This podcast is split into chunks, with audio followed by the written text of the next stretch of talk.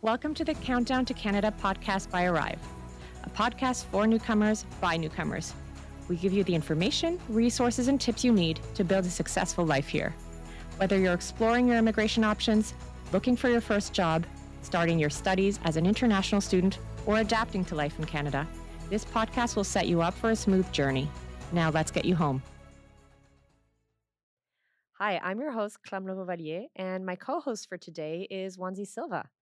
Wanzi is the Senior Manager for Client Success and Operations for the Newcomer and Cultural segment uh, at Royal Bank of Canada.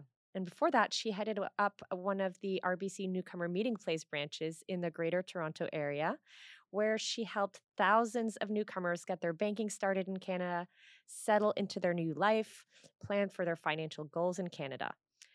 RBC has been a great banking partner for newcomers to Canada for over 150 years, and that is also why they fund everything that we do here at Arrive. In today's episode, I am going to be talking to Wanzi about the banking and financial environment in Canada, some financial products that newcomers require, and also address common questions and challenges that many newcomers face when it comes to finances. So, Wanzi, thank you for being here today. I am so excited to have you. Hey, Clem, I'm so glad to be here as well. I know from the experience that navigating a completely new financial environment isn't easy. I'm always happy for a chance to connect with newcomers and make that journey a little bit easier. Yeah, you were once a newcomer in Canada yourself, so you probably faced similar challenges when you arrived.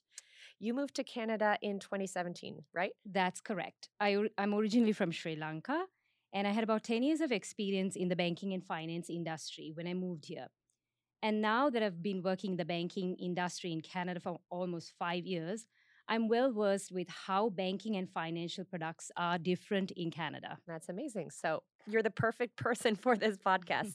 so, let's get started. Um, what are the different types of financial institutions that newcomers should know about here in Canada? Sure. Let me walk you through that. So, there are about five big banks in Canada. Typically, we call RBC being one of the number one banks, Bank of Montreal, Scotiabank, CIBC, and BMO. Those are the top five. Most newcomers prefer to bank with one of the top five because they offer a range of financial services and they have a strong presence across Canada. There are also credit unions and mortgage companies. Um, further, standalone insurance companies and investment companies as well. But most large banks also provide these services. So newcomers tend to really go into uh, banking with fi- uh, the top five banks.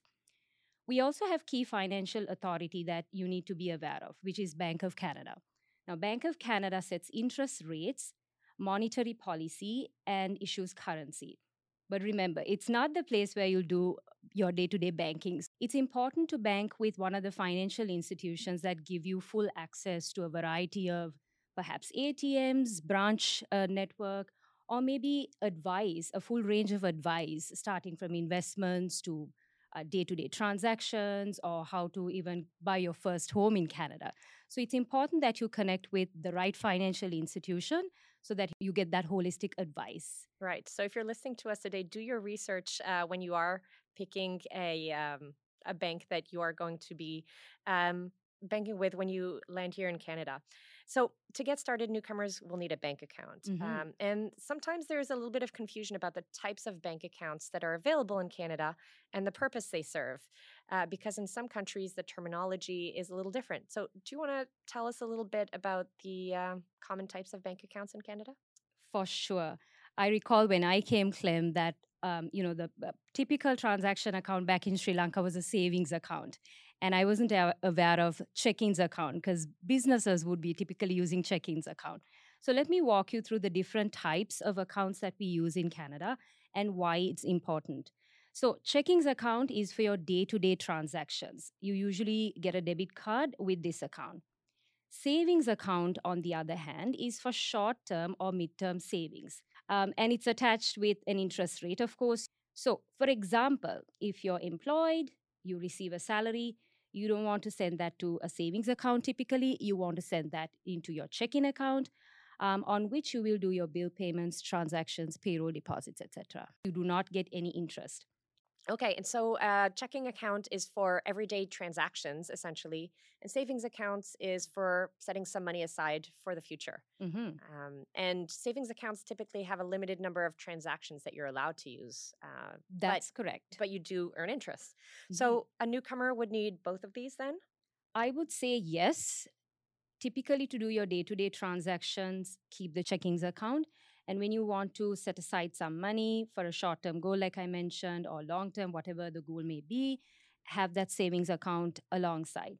Um, so that actually brings me to my next question. When and how can newcomers open their first bank accounts in Canada? Is this something that they can do before they actually arrive? Absolutely. Um, at RBC, typically you have the um, opportunity to open a bank account depending on which country you're migrating from. Uh, could be a student, could be your, uh, that you're moving here on uh, a work permit or as a permanent resident. Uh, sometimes you may have to notarize certain documents like your uh, passport and the application. You can apply via online as well. And one of our newcomer advisors or experts will connect with our pre arrival clients to set that banking for you.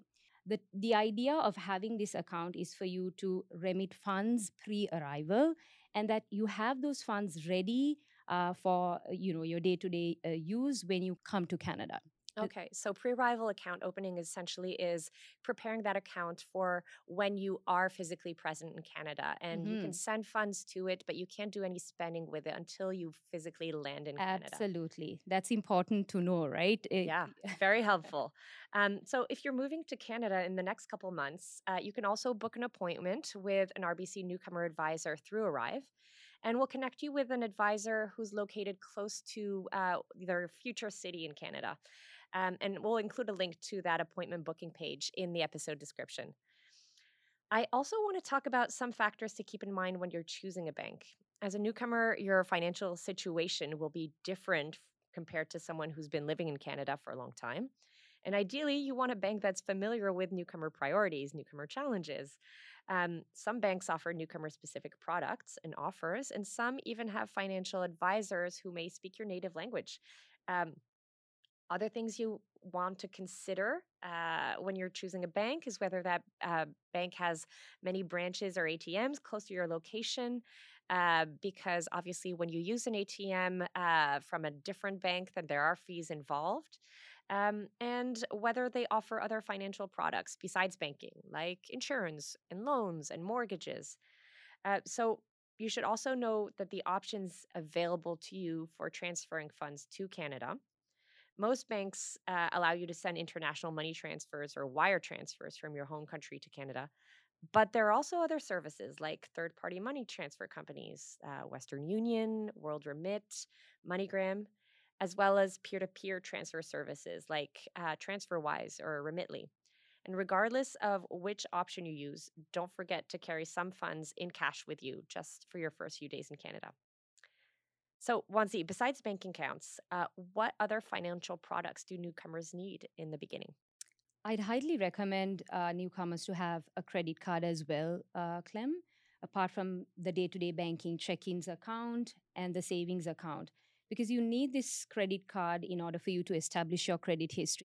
Yeah, so credit is super important. Um, many newcomers are unfamiliar with how credit works and why it's important. Um, Canada's a credit based economy, which means that most people borrow money from their bank or financial institution to make purchases instead of using cash. Um, and credit cards are the most common type of credit product, but there are other types of credit too, like loans, mortgages, lines of credit. Um, and a lot of newcomers come from countries where credit isn't common, uh, and being in debt is actually considered bad, uh, or where people only borrow money if they can't afford to pay for something outright. That is not the case in Canada, and that's important to understand. Even as a newcomer, it's absolutely essential to take credit, starting with a credit card, because it's the only way to build your credit history. Uh, Wanzi, do you want to explain to our listeners what a credit history is and why it matters? Absolutely, Clem. And I think I'll go a little bit slow here because this is a really very important topic. First of all, remember your credit history in Canada is your financial reputation. Every time you borrow and repay money, a certain amount of information is shared with Canada's credit bureaus, Equifax and TransUnion. So over time, more information is added, such as whether you make payments on time and what portion of credit limit you use, how much of outstanding debt you have, and all of that information becomes your credit history in total. So keep that in mind that not just having a credit card is important, using the credit card and how much of limit you use is important as well as how you make those repayment is important. All those aspects are equally contributing to your credit history. Typically the score ranges from 300 to 900 and i would say anything over 700 750 would be an ideal number. Now higher the credit score the less risk you represent to lenders like the banks the financial institutions. That's the key right there isn't mm-hmm. it so when we pull up a credit report when you apply for a line of credit, a loan, or mortgage, or even when you're enhancing your credit limit from, let's say, $5,000 to even another $1,000, we pull up that credit history. You want to make sure as a new immigrant that you maintain that credit history, you make your payments. And how do you do that? By ensuring you fully pay uh, your outstanding balance on your credit card before or on the due date. That's very important. Yeah. Now, is your credit history transferable from back home to Canada? That is something perhaps that's running in your mind. And the answer is no. So remember, even though you had a great credit history, you still have to start from ground zero when you come to Canada. I believe there's one exception to that rule, right? Um, from speaking to uh, a few advisors recently, I mm-hmm. understand that if you do have a credit history in the US, that credit history will not transfer over automatically to Canada, but you are able to fill out some paperwork, mm-hmm. uh, you as uh, an individual, to allow your bank to uh, request for it to be transferred. That is the one exception to um, past credit history from another country getting carried over into Canada. That's correct, Clem. Your credit history from US and Canada are not amalgamated. It's two independent credit histories. But yes, it is transferable, but it, there is a little bit of a process there. Absolutely. Uh, and so obviously this credit history is really important uh, when you're uh, getting a loan for example or a mortgage but also in uh, some other circumstances for example if you are looking to lease a car mm-hmm. Uh, which is essentially a long-term rental and there's going to be uh, regular monthly payments you'll have to be making um, oftentimes the car dealership will pull up your credit history to see if they can be trusting you uh, with that car. If you're looking to rent an apartment, oftentimes um, people will ask for a credit check as well. So mm.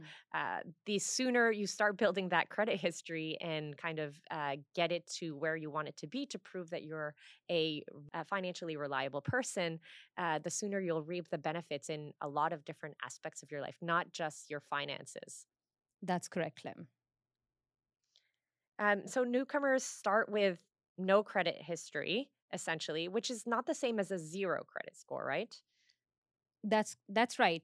Um, so for example zero credit score is you know you have a bank account but you forgot to apply for that credit card or your spouse applied for the bank account but you thought it was not important for her to have that credit card. That'll be a zero score. So for example uh, now you want to apply for a car loan and with your recent employment etc you're not eligible on your own. It could apply for even buying your first home. Uh, you want to get your uh, spouse or your partner into that credit application. But guess what? Because uh, the other person has a zero credit score they're now not going to be able to contribute as much to that loan application. So make sure from all the benefits that the banks would give either through a newcomer credit card. It could be that you have to apply for a secured credit card. There are many options. Just make sure you get that credit card to kind of go from ground zero to, you know, 700 or above levels. Okay, mm, that's great. And so, getting that credit card as soon as possible um, and using it regularly for small purchases. And very, very important, repaying your bill in full and on time or even before um, the end of the billing cycle. I'm going to share a quick tip. Most banks allow pre authorized payments towards your credit mm. card. I think this is super important. When those facilities are available for you to kind of pay off your entire uh, outstanding balance, opt for that feature. Oftentimes, newcomers forget to pay their bill, not because they cannot pay it, because they're so busy with other day to day functions. Perhaps you forget the due date. But if you pre authorize the payment from your uh, account, then you don't have to worry about that due date and payments are made automatically. That's Now, a really great tip right there. mhm, Um, see if it is available in your online banking app, for example. That is a feature that you can explore right there. absolutely. I think um, with banks like RBC, once again, we have those features. So, again, we go back to the same point of choosing that right financial partner, not only that gives you right advice, but also digitally enabled in, in many aspects and you know support newcomers Um, with regards to the credit limit, let me give you an example, a simple example. If you have a $1,000 credit card limit, um, stick to maybe 30 to 40% maximum. That keep that as your regular spending limit. What that means is maybe for your groceries, bill payments, even buying a small coffee, your total bill on a or revolving bill might come to $300 a month make sure when you get your statement um, uh, in the next month, look at the statement balance and pay that amount in full.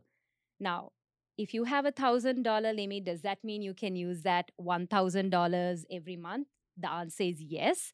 However, the recommendation is that you stick to that 30 to 40% limit so that not only it helps you to kind of understand and maintain okay you're borrowing whatever you can uh, pay back it will also contribute and show the lenders that you're not a, cre- a heavy credit seeker when we pull that credit history we can see that you're maintaining your credit history well instead of being a high credit seeker Yeah. So, uh, in your example, someone who has a credit limit of 1000 and they've already spent $300, but they really uh, need to make an additional purchase. Uh, in order to kind of stick to that 30, 35% rule that you just gave us, Mhm. um, they could actually go into their banking app, pay their credit card bill right then and there, and that brings their credit um, uh, s- back down to zero, and they can right make that additional spending while still staying within that 30 to 35% rule. You said that right, Clem. So let's give an example, right? So let's say you want to purchase, and as a newcomer, definitely, um, you know, there there are one-off transactions like purchasing your uh, Furniture. furniture, Yeah. right? So let's say the bill is eight hundred dollars, but you still want to use that for the the rest of the uh, statement or cycle or the next month. Do pay that uh, bill the same day, like that Yep. amount the same day, so that thousand dollars is available again for you. And of course, we are using thousand dollars as like a basic limit, but our Yeah. Uh, get eligible depending on uh, various different aspects to even fifteen thousand dollars as as a new immigrant. Yeah, and so exactly, uh, that credit limit isn't set in stone, right? You might hmm start with a credit limit of 1,000 or 2,000 or, or 5,000, but as you find a job in Canada um, and your income increases, uh, you can revisit that credit limit with your financial advisor, right? That's correct, Clem. Okay. Um, let's talk a little bit about what happens if you don't pay that credit card bill in full. What are the risks there?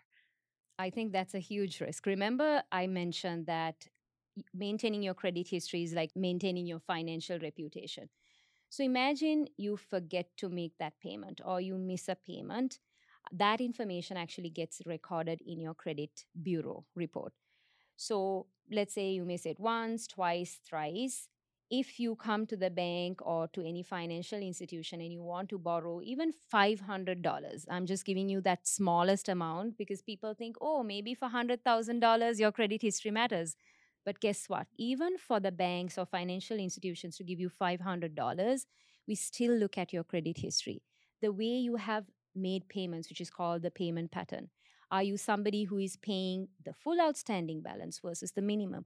Have you missed payments or you or have you not paid at all? Mm. All these records will be in your credit history uh, for many years. Let me just emphasize the word years and not days, because we look at the credit history for maybe a couple of years two three four five years at times depending on how large the facility is Yeah. so do not miss any payments is what i would say And then say there's interest, right? that's correct. But in Canada, definitely the interest rates are very high. It could be as high as 19% to even 30% at times. So you don't want to be paying penalties or late payment fees um, or that interest, for example. Unnecessarily. As a newcomer, you want to save and stay within your budget. So be, be cautious of those facts as well. Yeah, so let's do another example here. If I have a credit card bill for $1,000 I spent and my bill comes in, it says that the minimum payment is $200 and I Mhm. only pay that minimum payment of $200, there's still $800 that I owe. There's 20 to 30% of interest that I'm going to have to pay on those $800 in addition to that bill next month. Um, and that just, in addition to being a, a black mark on your credit score, Mhm. um, it's also just really increasing the amount that you're going to have to pay back eventually. So, really, as a newcomer, as you get used to credit, uh, get in the habit of paying your bill on time in full um, and, and making sure you only use credit if you can afford to. Um, you're not buying uh, things that are uh, above your means because that could really come back and hurt you um, in the long term. Um, some some people uh, think that um, if they get more credit cards, that's actually going to uh, help them with their credit score. What are your thoughts on that? I would highly recommend to have maybe one or two maximum if you really need it. Ideal would be one. Um, as long as you use that credit card wisely with all the tips that Clem and I just shared, um, your credit history will um, improve. And don't just believe me, look at the credit score. You can access it if you're banking with an organization like RBC. We have access to um, the credit uh, score through our online banking site. And many top financial institutions sometimes have that feature as well. So be familiar with looking at that credit score, um, you know, understanding if there is um, any credit check that you didn't uh, look at. For for example, you're going to purchase your first car, and you go to uh, a car dealership. And when you come home after a few days, you notice that there were five credit pulls or inquiries done on your credit uh, history guess what? You have to tell as a newcomer or you have to advise your car dealer upfront not to pull your credit history multiple times because every time they pull the credit history, it brings down your credit score. Um, so, what is your recommendation in terms of using several credit products? Um, we talked about having multiple credit cards, and and I think the the recommendation there is um, only do so if you are able to keep track of them and make sure that all of the bills for all of those cards are paid Mhm. on time and in full. Mhm. But what about when you throw in a line of credit in there or a mortgage? Um, what's the recommendation there? Definitely, uh, Clem. It's important to have a good credit mix. It's it's recommended for sure. But having said that, you have to be aware of your own financial situation. Can you afford um, to kind of have all these facilities? Why? Remember, it's a borrowing. It's not free money. There is an interest involved, which is very high, and there is a repayment that is attached to it as well. So that's why we recommended, you know, just have one to two credit cards eventually when you're applying for a, a, a mortgage having that one to two credit cards maybe you will get pre-authorized if you maintain your credit history you get pre-authorized with line, lines of credit. It could be a secured line of credit typically an unsecured line of credit. But it's important you first sit with an advisor especially newcomer advisors i'd recommend if you uh, even consider banks like rbc we have specialists who will advise you and really take a deep look into your individual financial situations and and kind of evaluate to say yes this makes sense. I'll give you an example. Often newcomers opt for certain line of credit facilities but they don't understand the logic behind it they don't know how to use it they don't understand when the payments are supposed to be made so don't sign up for something that you're not familiar with get that expert advice because you're in a brand new country Of course. right? You need to be uh, aware of all these nuances. Yeah, and it's um, perfectly normal uh, when you're uh, coming to a place where things are done differently to find it a little confusing at first. And having someone who can walk you through it, explain the fine prints, so to speak, is really an incredible ally to have in this space. Um, one question I often hear from newcomers coming to Canada with their spouses is whether it makes more sense to have a single credit card for the family or whether it's better to have separate credit cards for each spouse. Um, what's your take on that? Sure, Clem. Again, great question. Um, I explained a little bit with an example earlier, you know, where uh, I took an example of a spouse um, and and the main primary applicant having just one credit card, and let's say the wife not having a credit card. Um, in this case, another scenario would also be having a joint credit Mm-hmm. card. So let's say I have a credit card for five thousand dollars, and I'm going to make my spouse the course um, borrower on that application. Does that mean my spouse's credit also uh, be established? The answer is no. It's That's important. really important. It right is there. very Super important. important to understand. If you are using the same credit card with both spouses, only the primary applicant is building their credit history. The That's spouse right. is not. So, what happens down the line a few years later when uh, that couple wants to buy a home? hmm Like I mentioned, if you have those intentions to have a, a joint mortgage, could be a large uh, personal loan to finance even your business, maybe your spouse or your partner is your business partner. Again, even for businesses, your in, the, the directors or the partner's individual credit history is evaluated, just like when you're applying for a loan, um, like a mortgage. So if your spouse or that partner does not have that credit history and you are the only person who established that credit history from day one, that means they're not adding value as much as they could have if they had had a credit card. So, question is even if you're eligible for a $500 credit card to even a 5,000, should i take it? Should i use it? Yes absolutely. Start using that credit card to purchase that coffee. Um, have a mix of transactions on that uh, credit card like um, pre-authorize your insurance payments Mhm. pre-authorize your bill payments your mobile uh, providers bill payments so have a mix of types of transactions um, on that credit card so that you know not only you but um, you know your spouse will also establish that credit history independently Yeah, absolutely. And so when you do go to apply for a mortgage, you'll be able to get a bigger mortgage uh, at a better rate if both spouses have a very healthy credit score at that you that you got that correct yes Okay, so thank you. Those are really helpful tips. Um, we've covered bank accounts, we've covered credit products. Let's talk about investments next. And I know that some newcomers wait until they have a job before they start to invest, but there are also quite a few people who bring their savings from their home countries to invest here in Canada.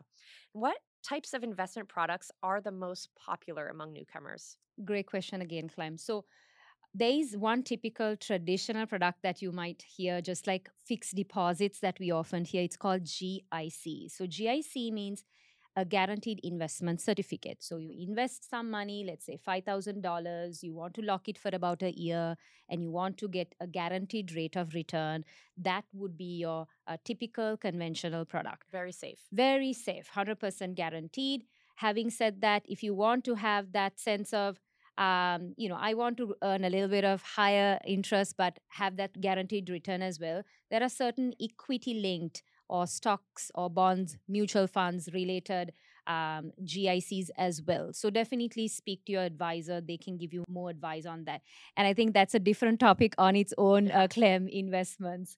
Uh, and then we have stocks and shares. So definitely you know uh, these uh, shares are typically listed in the stock exchange um, and people can opt for these facilities through their bank through their online uh, trading platform we also have instruments uh, like bonds issued by the government or certain corporations and it is um, attached with an interest rate now, mutual funds, very popular in Canada, um, and something definitely a newcomer should explore as they invest for midterm to longer term goals. I would say they are not typically short term uh, kind of investments.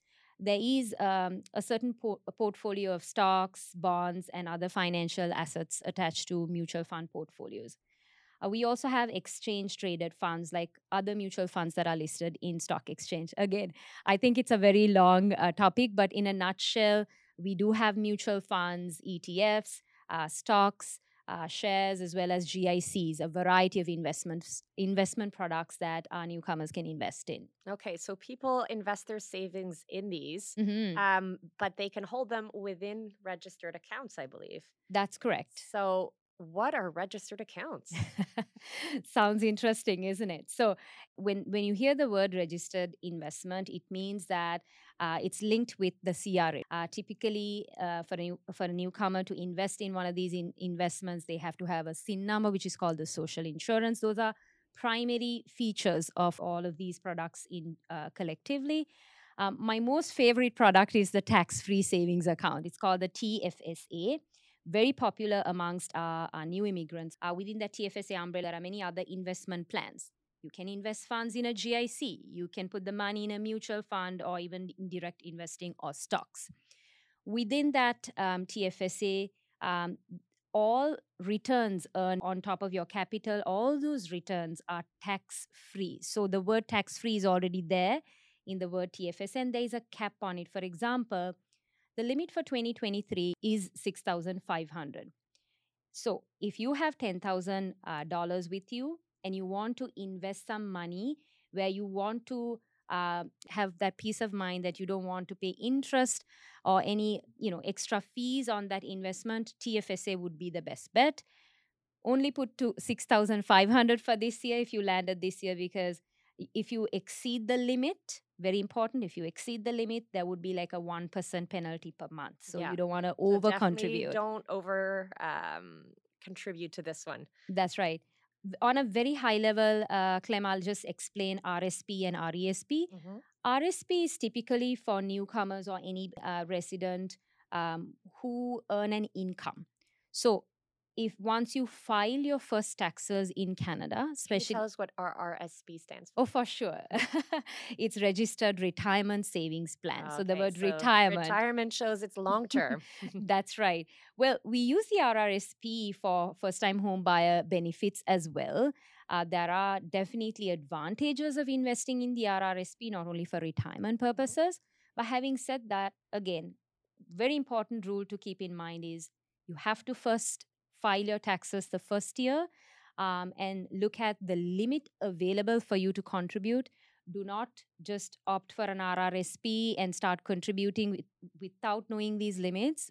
Again, there is a penalty that is involved. Yeah, and that limit is it changes for everyone because it's a function of what you've earned, right? Absolutely. It's about 18% of your earned income for the previous year. All right, so there's another registered plan called the RESP. What That's does right. that mean? So RESP is typically for your kids. Uh-huh. RESP is the Registered Education Savings Plan. Um, so the good thing about RESP is the government actually encourages you, uh, newcomers or again parents to invest for their children's education, and they do give certain grants, bonds, and benefits um, as a part of this plan. So if you have, let's say, for example, one child and you want to open this RESP for your child, um, you can contribute um, certain amounts. Having said that, the government matches 20% up to the first 2500 that you deposit. And, and so this is during the child's childhood mm-hmm. so that when they uh, go to post-secondary institution this will cover both tuition and cost of living you got that right yes so an amazing option uh, to kind of plan ahead if you have children for their post-secondary education costs um, and I've looked into this because I have three children. Mm-hmm. Um, and regardless of where in the world they are studying, there's a whole bunch of uh, foreign educational institutions that are actually included in the RESP as well. So, definitely, if you've got children, something worth talking to your financial advisor about to plan for their future post secondary education. Um, I think there is one other um, upcoming uh, registered plan that uh, you wanted to talk about today. For sure, Clem. So we have something that's coming up, which is called FHSA, which is First Home Savings Account. And this will be launched somewhere in April. And I'm sure our newcomers will be excited. This is a dedicated plan for new immigrants um, or basically any first time home buyer uh, to invest and it's it's purely for the purpose of how can i um, save towards my down payment. So ah. remember, just like the credit history, employment, having that down payment is also equally important. And it's a question in mind, right? Yeah. How do I save for it? So the the first home savings account will um, definitely help there are certain limits set aside as well. There is a certain flexibility for withdrawals, uh, and it's a registered plan once again. So stay tuned. Uh, it will be launched in April, and definitely our newcomers will hear more about that. Yeah. So thank you for highlighting all of these options when it comes to saving and investing. Um, I really want to acknowledge that as a newcomer, it can, and even as a non newcomer, it can be difficult to determine which financial products are right for you. Um, so, if you're looking for more information on bank accounts, uh, financial services, or if you're ready to open your Canadian bank account, um, you can book an appointment with an RBC newcomer advisor even before you come to Canada. You can also download our financial guide, and you'll find both links uh, in the episode description. Wanzi, we address quite a few newcomer concerns and questions in our conversation today. So thank you so much for being here and for sharing all of your wisdom and your amazing tips with our listeners. Um, and to you, uh, thank you for listening to the Countdown to Canada podcast by Arrive. I hope that the tips we've shared with you today will help you understand the banking ecosystem in Canada and help you make financial decisions that are right for you long term. For other newcomer resources to help with your career, life, and finances in Canada, check out our website, arrivein.com, and subscribe to our podcast. And we hope to see you back for our next episode.